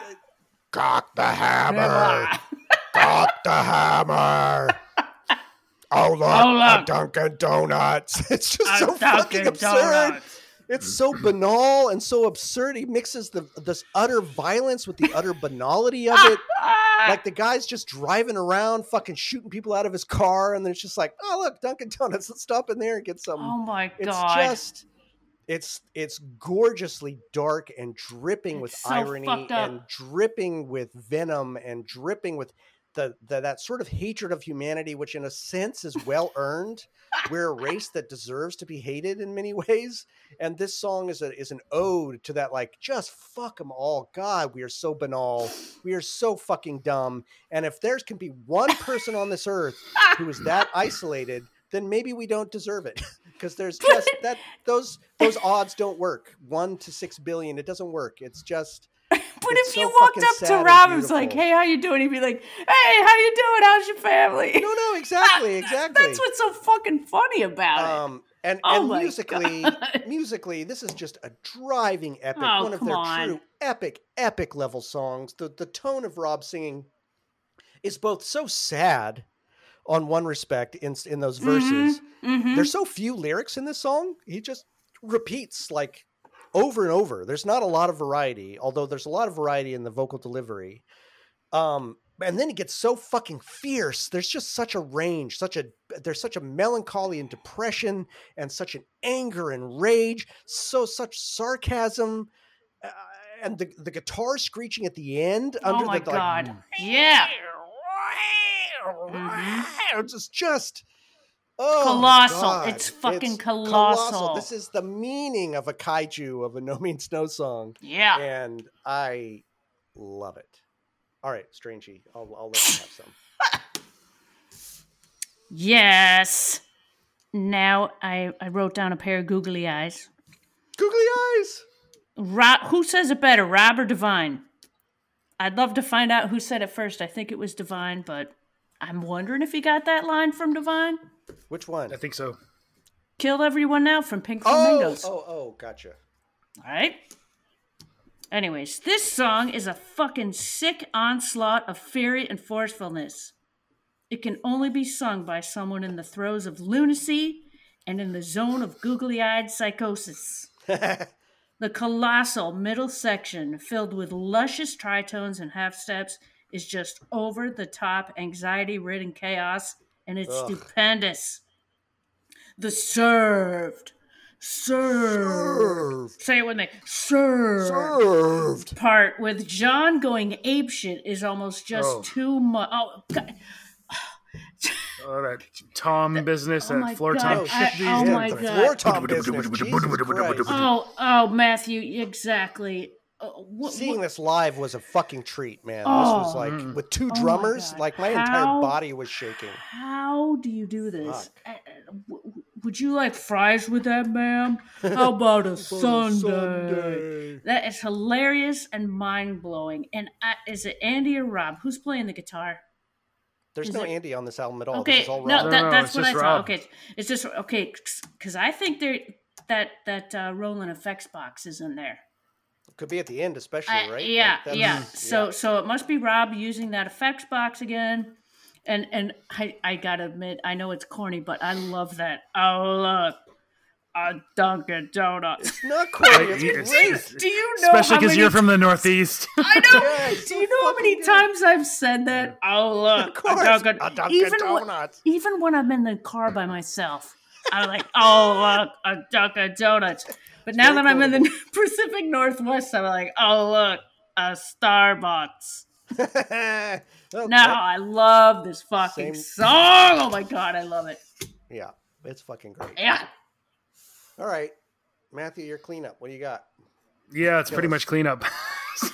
um, yeah, it, it's a very aggressive song. I love the rolling feeling though of the dirge. Like that's that's the right word for it. That's the word mm-hmm. I was looking for when I was just didn't write it down, but that's how. I So dirge. yeah, he's very alone inside. Um, I've given a lot of thought to, you know, being a, especially when I start thinking about how fucked up the world is, like environmentally, because of uh, people in Can't Stop Breeding, all this sort of shit. Um, I, I always get pissed at people because, you know, if everybody had one kid or two kids, um, eventually the population would go down, but people don't want to do that. Um, just mathematically, right? No kids, one kid, two kids. Those are the only options. Population can't do anything but go down, but nobody ever does that. So I've thought about, I, I don't remember what it was. I think it was like a, it was a T V series where each episode was like, what would happen if humans just suddenly disappeared? Mm. Oh yes. What was that called? But yeah, I know what you're talking I about. Don't so it's know. Like a, a faux documentary series sort of. Yeah, exactly. So like, like it, it, they'd that. go into like what would happen to like the, the hydroelectric dams and the fucking nuclear yeah, plants and New York City. Like what would yeah, happen to agri- agriculture. And it's like um, you, you pretty much have to sort of assume that all the domesticated animals are, are going to are gonna go. Um, but I, I'm sort of like, okay, well, you know, given some time or whatever, if I had a button, if I had a button here where everyone, including myself and everyone I love, was would just be gone. All right, Thanos. No pain. Just poof, gone. Yes, exactly. Right, Thanos, Thanos stuff. It's like, would huh? I press it? yeah. Oh! Um, just for, for for love of the planet and animals and all these. Uh, but um, mostly Caught I wouldn't because I wouldn't, want my, I wouldn't want my cat to starve to death. Right. No, I'll, I'll take care of the cat. I'll take well, care of all too, the cats. I'm sorry. sorry, Michelle. No, you're not exempted. No, I'm here to take care of the cats. Now you're puffing in all a right. puff of dust. Whatever. Yeah. yeah, yeah, I, the, the yeah the the the sort of uh, there's no difference between changing the channel and cocking the hammer and pulling the trigger.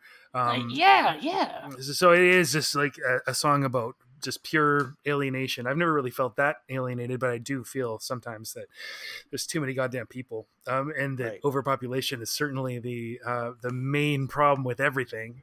Yep. Stop fucking stop having kids. Or so many kids, at least. Oh, but the Stop Jesus. Oh, it. Jesus wants it. Oh, be yeah. fruitful. Well, it's not just Jesus, man. Come on. They're, oh, the countries that have no, no, the countries that have no Jesus have way more kids than we do, even. So I'm going to say religion, Yo. maybe. But well, yeah, that, well, that's what that's what I mean. Religion. Well, they need, need them to work too. They need it's, them to work. That's, and, you know, um, that's the human fucking drive too, man. I mean, humans yeah. we've been doing that since the fucking beginning. The human drive mm. to fuck, which makes kids. Fucking is that what you're saying? Kids. We'll yeah. get some and birth control here. Hell yeah! Well, like, I'm not. I'm not defending it. No. Five billion, six billion served, served. served. We're just meat. We're just meat. We're, yep. I don't know. I don't want to invoke yeah. invoke Soylent Green or anything like that, but um, it's yeah. a cookbook for people. Mm. to serve um, man. Yeah, and then back to that rolling chorus, and then um, "Kill Everyone Now" creeps into the chorus. Uh, it mm-hmm. just sort of insidiously, like um, you know, I'm well, I'm alone in here, so it just like just sort of creeps Kill in there. Everyone now, now, yeah, so oh, good. S- Slade, it's Slade. Oh yeah, um, and, and in the bridge, of course, yeah, there's ranting like old ads, and they're all slogans about progress. Um, you know, yeah, there is no and gluttony, there is no future and without plastic, plastic. Yeah, yeah, yeah, yeah. Yep. But you know, then again, you know, there's a little bit of irony in the fact that um, Chairman Mao, Mao, this was like a, a joke during the Cultural Revolution or whatever. I don't know, fucking Chinese history, as well as uh, my dad did, who did his degree in it. But um, yeah, that was mm. actually a joke. It's like Chairman Mao is a great cook. He fed all of China. Um, but at the same time, China's the only example that I can think of that actually tried to limit population with their one child yeah. policy. Yep. Yeah. Um, so they, they, and they still fucking ballooned. yeah. Yeah. They're still doing it. Well, there's exceptions, but, um, anyway, uh, musically, it's just a grinding song. Um, Come on. Um, and then kill them all. Yeah. Woo. It's like, mm, that's the inner, inner Rob right there. It's just like, oh. kill them all. Just, yep. I, I'm I'm glad that, you know, it, apart from the, you know, references to grab the handle, cock the cock the hammer, um, et cetera. It's, it's talking about guns, I suppose. But other than that, there's no reference to how everyone's going to get killed. Yeah. Just that they're going to be gone. There's We're back to my button. Back to my button. Like massive suicide booth. Just change Ow! the channel. Well, that's kind of like channel. change the channel, right? It's just I just want to fucking. Yeah. Can we just move on from this yeah. bullshit? Yeah, yeah. And then, of course, yeah, the incredible line at the end. I, I'm not actually sure. You know, did he kill everyone? Did he just kill himself? Oh, look, a Dunkin' Donuts. We're all still just obsessed with the most mundane. Uh, yep. That's good coffee. It is I good like coffee. It. I hate to say it. Yeah. Really? It's no. good candy coffee. I, it's I like kind of yeah. I, I, I did I did I did uh, love it. Probably similar to fucking Tim Hortons. Your double double. God damn it. Yeah. Probably. Um, I can't. I don't drink it anymore. But I used to in New York. Damn. All right. Well, that's. Oh, I will also say that um, when he's saying "kill, um, kill everyone now," um, there's a quality to his voice or to the vocals that remind me of Jello by Afro. Yeah, oh, kind yeah, of. That's that's a, yeah, for that's sure. J- very jello-y. Yeah. That's got some jello there. Yeah, I'm gonna give that yeah. to you. Yep, give that for sure. To you. That sort of pleading tone. Uh, uh, I can't. Um... A Dunkin' Donuts. It's not that's that part. Fucking funny. It is mm-hmm. hilarious. All right, well, but uh, yeah, that's that's about all I got to say. Um, one of fucking yeah, No Means No's absolute um. S- giant obelisks of awesome. Yep.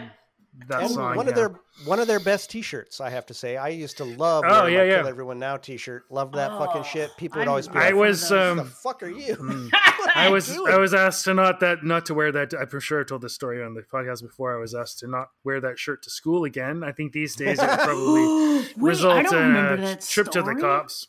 Oh yeah, yeah I wore it. I wore hard. it. It's like what? nineteen ninety-one or two. It was actually before the album came out. Um, but it was, Mister Call, Wrong, it was a Mister Wrong. It was a Mister Wrong T-shirt, and I, I wore it. And my, my homeroom teacher actually, who kind of knew so that you were I still probably in high wasn't. School.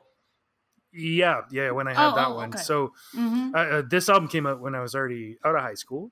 Uh, uh-huh. But it was a slogan that was associated with Mister Wrong. It wasn't actually a No Means No shirt. It was a Mister Wrong shirt.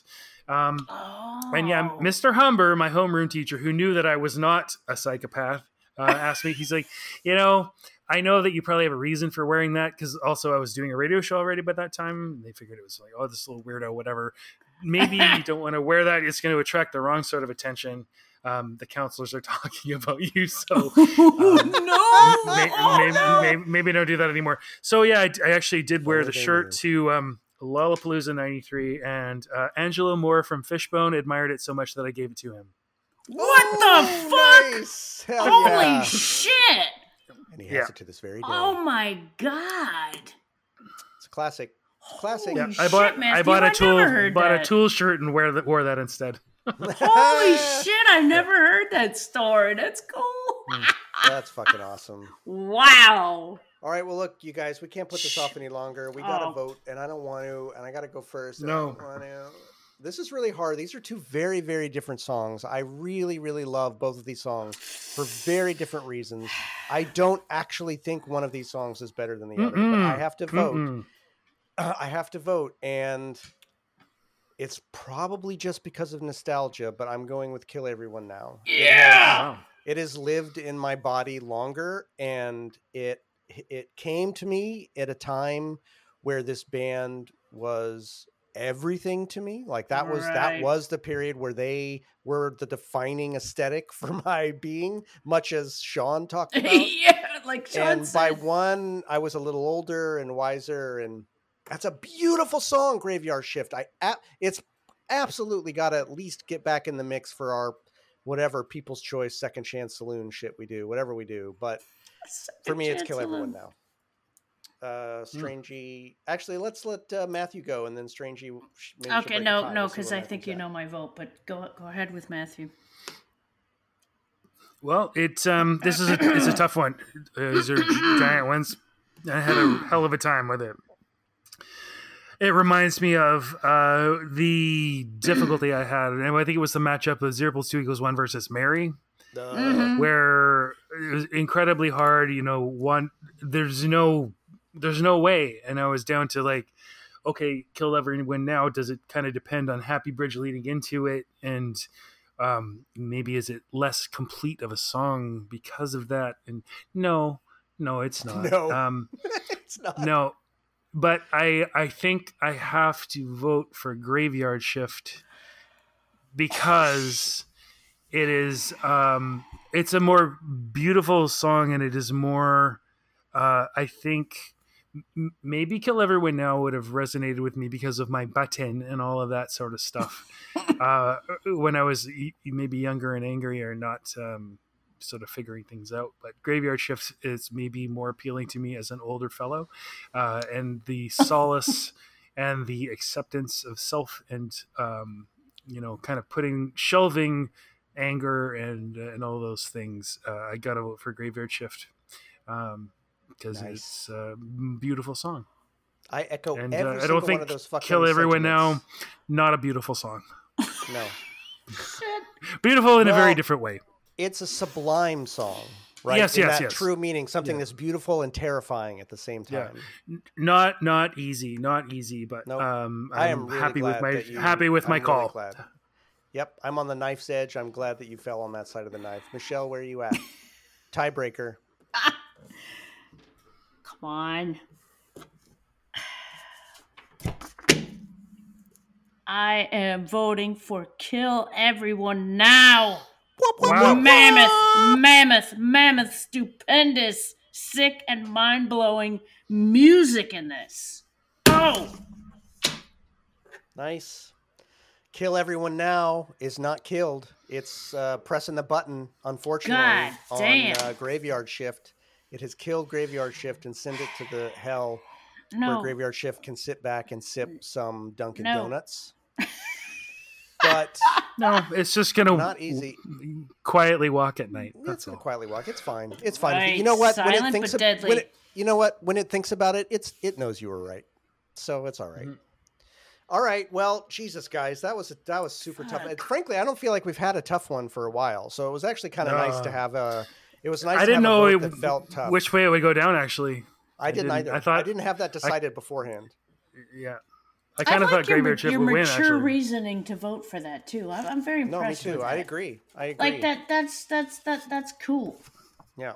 But I'm going with uh, the instant gratification of just like fuck it, kill everybody, right. done with this well, shit. As per usual, we've dragged people through an hour and thirty-three of this garbage. Let's uh, let's give everyone what, for some people, is their favorite part of the episode. We've got some oh, yeah. Andy's corrections. Andy's candies. Nice. Uh, Matthew, why don't you read this for us tonight? All right. We'll start with Paradise. I really like this one. I'm guessing Paradise was written in nineteen eighty-four or so. If I remember correctly, the bones of three of the four main musical sections were written by John, while the last one was by me. Still, we all threw lots of individual ingredients into the pot for this one. For lyrics, you have the punny line, "This is no paradise, this is a gamble." You see what John just did then? Paradise, pair o' dice, gamble. Oh! Never mind. Plus him imitating Walter Cronkite at one point. And you have me mumbling, sharing all my personal details. My voice is pretty much shot by this point in the recording process, as you can clearly hear. Oh, Oddly great. enough, I always thought of this song as pretty much an instrumental. Weird, huh? Always a blast to do live. It was nice to have a song in our set that wasn't weighted down by the usual No Means No drama and dread, and that wasn't a cover or a Hanson song, and one we could just enjoy playing without thinking too much. Like all the songs on You Kill Me, there's an original mix and a later remix that sound quite different from each other. And, oh, by the way, the guitar and bass at the end of Paradise play the same chords featured much later in Happy Bridge, a D mm. in combination with an F sharp, a major third. You can have right. fun by playing one song section on top of the other. Right. Wait, hold on. Just before you read the next one, maybe we'll get permission mm. from Andy to do this. He actually sent us a little clip where he did that very thing, where he laid over oh. all three of those songs. What? What? Uh, and and uh, so maybe we'll try to pull that out and play that at some point. Wait, are you going to play that right now for real? No, I, I don't have it right now. We'll we'll find that. Well, I'll find get that it. later. Maybe I'll maybe I'll try to find it and plug Nephew. it in yeah. right here. Holy shit! All right, Matthew, go ahead. I do still want to know whether he fucking worked at Wilco or Woodward Stoker. Yeah, tell us where you worked, man. Personal details. Now started life as a demo that Rob did. Just him and an electric guitar. It was pretty wow. basic, but the core structure was all there. The main difference was that Rob's accent in the main guitar riff was on the one and the three. When I heard that, for some reason, I thought of Wilco Johnson, the du- guitarist of Doctor Feelgood, and his bluesy shuffle style of playing. Maybe hmm. I was thinking of N R B Q a bit, too. That's New Rhythm and Blues Quartet, is that right? Yeah, anyway. So, so holy shit, when, is that what that means? yeah. I never so when that. I played the part, I flipped around the accent to the two and the four, and with John, made it swing a bit more. Right. The beginning of Now is just me and my guitar. Then Rob starts to come in on the nows. From the moment that the drums kick in, Rob takes over the main vocal entirely. I can't re- really remember when we decided to start in that way with me singing, but I seem to recall we thought the effect of the one singer and one guitarist starting the song, only to crash full force into the rest with another singer and the complete band, was a cool idea. Correct. Correct. It was yeah. a very cool idea. Also, coming out on the heels of the noise fest that is Wrong, we figured Now would make an unusual opener for zero plus two equals one that would catch people off guard. Indeed. Oh, yeah. Indeed. God damn, how lucky are we to get that? How, fucking how just, much I, juicier Jesus can you get with that? God I damn. Don't know. I don't even nope. know. I, what, what, what, one hundred percent pure anyway. Juice. Thank you, Andy. And listen, thanks to yeah. all of you.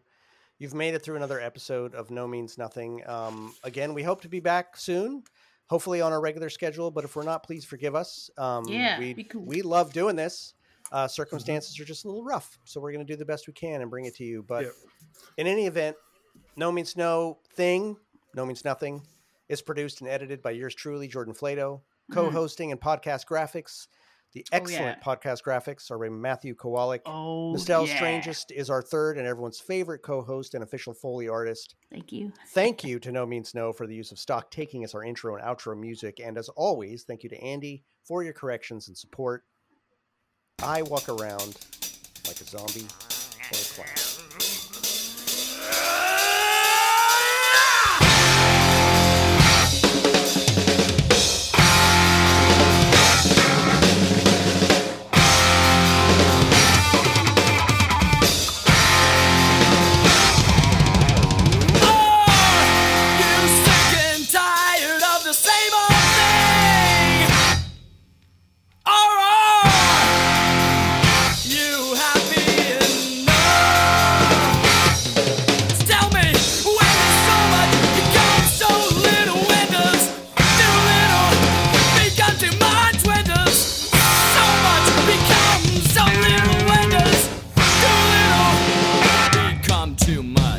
Send us your shit, you numpties. Yeah. All right, you stuck around to see what comes next. Come on. Let's fucking see. Come on, it's got to show up right now. Let's go, let's go. I'm going to write it.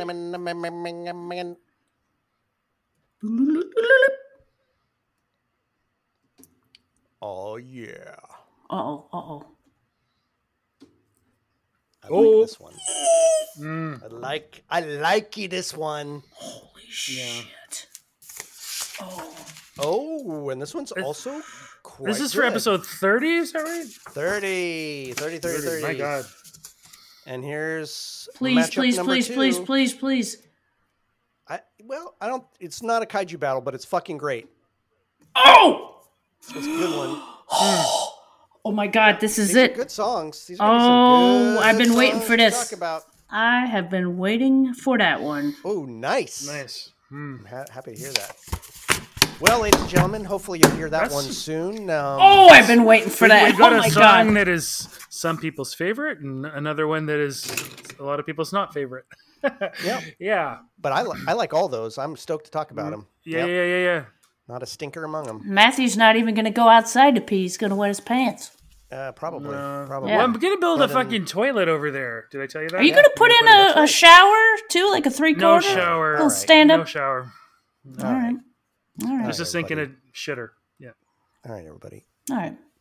Fuck off. You guys.